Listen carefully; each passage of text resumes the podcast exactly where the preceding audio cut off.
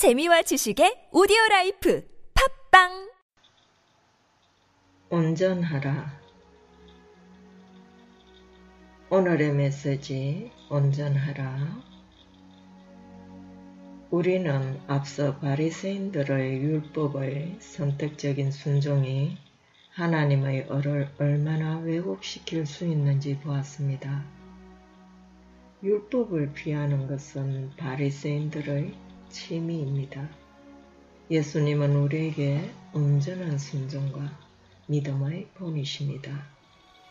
예수님은 원수를 사랑하며 하나님 아버지처럼 자비하고 온전하라 명하십니다. 하나님은 그 해를 악인과 선인에게 비추시며 비를 어려운 자와 불의한 자에게 내려 주십니다. 하나님의 사랑은 선인과 악인에게 평등하게 나타나는 무차별적 사랑입니다. 비와 해는 만물을 소생하는 것으로 그것 없이는 우리가 먹을 수 없으며 이 땅에서의 생존할 수 없는 축복들입니다. 하나님의 이 온전함이 기독교 사랑의 기준입니다. 예수님은 원수들을 위한 우리의 사랑이 말과 행동과 기도로 표현되어야 한다고 말씀하시고 계시는 것입니다. 그럴 때에만 우리가 누구의 아들인지 입증할 것이라고 단언하십니다. 그럴 때에만 우리는 하늘에 계신 우리 아버지의 사랑과 같은 사랑을 보여줄 것이기 때문입니다. 참된 사랑이란 감상이 아니라 성김이고 곧 실제적이고 겸손하고 희생적인 성김입니다. 행동하는 사랑은 꿈속의 사랑보다 훨씬 대단하고 진실합니다. 우리의 원수들은 우리를 해치려고 애쓰고 있습니다. 그럼에도 우리는 그의 유익을 위하여 애써야 합니다. 이것이 하나님이 우리를 대하신 방식이기 때문입니다. 로마서 5장 10절 우리가 원수 되었을 때 그 아들을 죽으심으로 말미암아 하나님으로 더불어 함옥되었은즉 함옥된 자로서는 더욱 그의 살으심을 인하여 구원을 얻을 것이니라.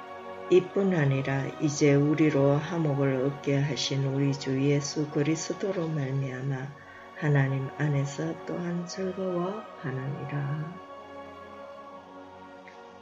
그분이 자신의 원수들을 위해서 자신을 주셨다면 우리는 우리 원수들을 위해 우리 자신을 주어야 합니다. 그리하여 성경은 너희를 저주하는 자를 위하여 축복하라고 합니다. 그들이 우리가 망했으면 좋겠다고 말하면서 우리에게 재난과 재앙이 일어나기를 빈다면 우리가 그에 대응하는 방법은 그들이 잘 되기만을 바란다고 말하고 그들에게 하늘의 복을 빌어주는 것입니다. 우리는 하나님을 향해 말하는 사람들이 되어야 하는 것입니다. 예수님은 너희를 박해하는 자를 위해 기도하라 하십니다. 이러한 예수님의 원수를 위한 중부 기도의 명령은 기독교적 사랑의 절정이며 최고의 명령이라 할 수 있습니다. 기도라는 매체를 통해 우리는 원수의 팬이 되어 그를 위해 하나님께 탄원하는 것입니다. 이때 기도는 우리의 사랑을 증가시키는 수단이 됩니다. 어떤 사람을 사랑하지 않고 그를 위해 꾸준히 기도할 수는 없습니다. 기도를 통하여 그에 대한 우리의 사랑이 자라고 성장하게 됩니다. 그러므로 우리는 마음속에 원수에 대한 사랑을 느낄 때까지 기다렸다가 그를 위해 기도 하려 해서는 안 됩니다. 그를 사랑하는 마음이 들기 전에 그를 위해 기도하기 시작해야 하는 것입니다. 그러면 기도를 통해 우리의 사랑이 싹트고 꽃피는 것을 발견하게 될 것입니다.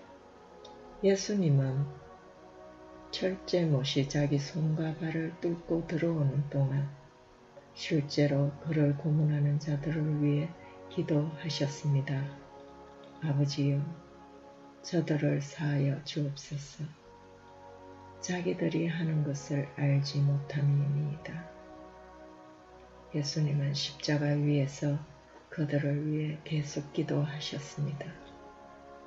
주님이 십자가 체행의 잔인한 고문을 받으면서도 자기 원수들을 향하여 기도하셨다며 우리들이 어떤 고통이나 교만이나 편견이나 게으름으로 기도하지 않는다면 그것은 정당화 될 수 없는 것입니다. 우리를 핍박하고 우리를 죽이기 위해 손을 든 그 멸망하는 아들들을 위하여 사랑의 기도를 하라고 주님은 우리에게 맹하시는 것입니다. 그것이 바로 십자가의 그리스도의 사랑이며 하나님의 온전함인 것입니다. 예수님은 우리에게 사람들처럼 사랑하는 것이 아니라 하나님처럼 사랑해야 한다고 말씀하시는 것이며 친히 모본이 되시고 우리에게 자신을 따라오라 맹하시는 것입니다. 너희가 너희를 사랑하는 자만을 사랑하면 무슨 상이 있으리요?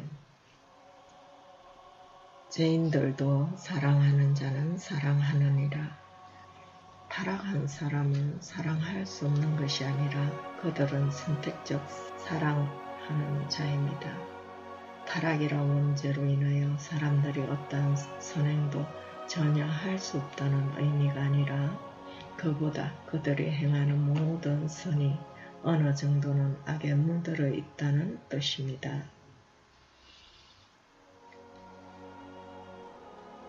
모든 인간의 사랑은 가장 고귀하고 고상하고 최상의 사랑이라도 어느 순간 어느 정도는 살이 사역이라는 불순함에 오염될 수 있는 것입니다. 그리스도인들은 원수를 사랑하라고 부름받은 사람들입니다. 그러므로 우리는 세상을 섬기는 것입니다. 우리를 사랑하는 사람들만 사랑한다면 우리는 사기꾼이나 죄인과 나을 바 없는 것입니다. 원수를 사랑하며 섬기는 것은 하나님의 초자연적 은혜 없이는 불가능합니다. 우리의 행제 자매들과 같은 그리스도인들에게만 인사한다면 우리는 이교도들과 다를 바 없는 것입니다. 그들도 서로 인사하며 사랑합니다. 예수님이 우리에게 요구하시며 던지신 질문은 그들보다 더한 것이 무엇이냐는 것입니다. 그리스도인들은 비그리스도인들과 비슷한 것만으로는 충분하지 않으며 그들의 선행을 능가해야 한다는 것입니다. 우리의 의는 바리새인의 의보다 더 나아야 하며 우리의 사랑은 이방인들을 능가하며 그들보다 더해야 한다는 것입니다. 그것은 그 모든 것 이상의 것을 뜻하는 것입니다. 그것은 사랑의 비범함이며 참을성 있게 순종하시며 십자가로 가신 예수 그리스도 자신의 사랑인 것입니다. 이 그리스도의 사랑이 기독교를 다른 종교와 차별화시키는 것입니다.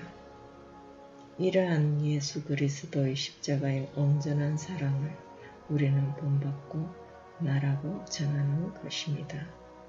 예수 그리스도의 온전한 십자가의 사랑으로 우리는 인내를 넘어서 성김으로 보복하지 않는 것을 넘어서 선으로서 악을 이기는 것으로 나아갈 수 있는 것입니다.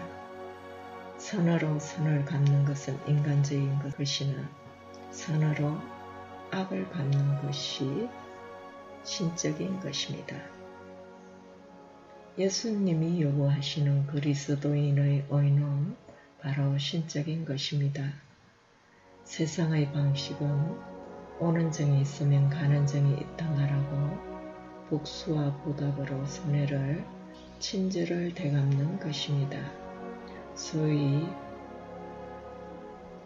빚지고는 못 산다는 세상 논리로서 그것은 교만한 사랑의 책략으로 나는 점잖고 악이 없는 사람은 사랑하겠지만 나에게 해를 끼치는 사람에겐 그대로 대갚아 주겠다고 말하는 것과 같은 것입니다. 그러나 예수님은 자기 제자들에게 다른 사람들이 정당하게 기대할 수 없다고 생각하는 것을 기대하십니다.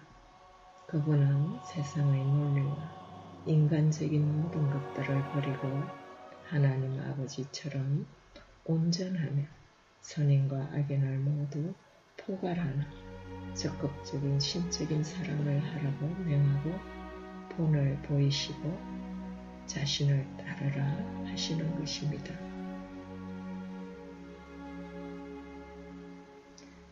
이제 우리는 그동안 예수님이 바리새인들의 가르침과 대조하여 보여주신 올바른 해석으로 그리스도인들이 지녀야 하는 더 큰 의가 무엇인지 분명해졌습니다. 그것은 성령께서 율법을 우리 마음에 새기신 깊은 내적인 의인 것입니다. 그것은 나무의 새로움을 보여주는 새 열매이며 새로운 성품에서 싹트는 새 생명인 것입니다. 그러므로 그리스도인들의 특징은 의에 대한 강한 욕구로서 끊임없이 의에 줄이고 목말라 하는 것입니다. 이 의는 우리가 누구에게 속해 있는지를 보여줄 것입니다. 우리는 세상을 본받지 말고 하나님의 형상을 닮아가도록 부르심을 입었습니다.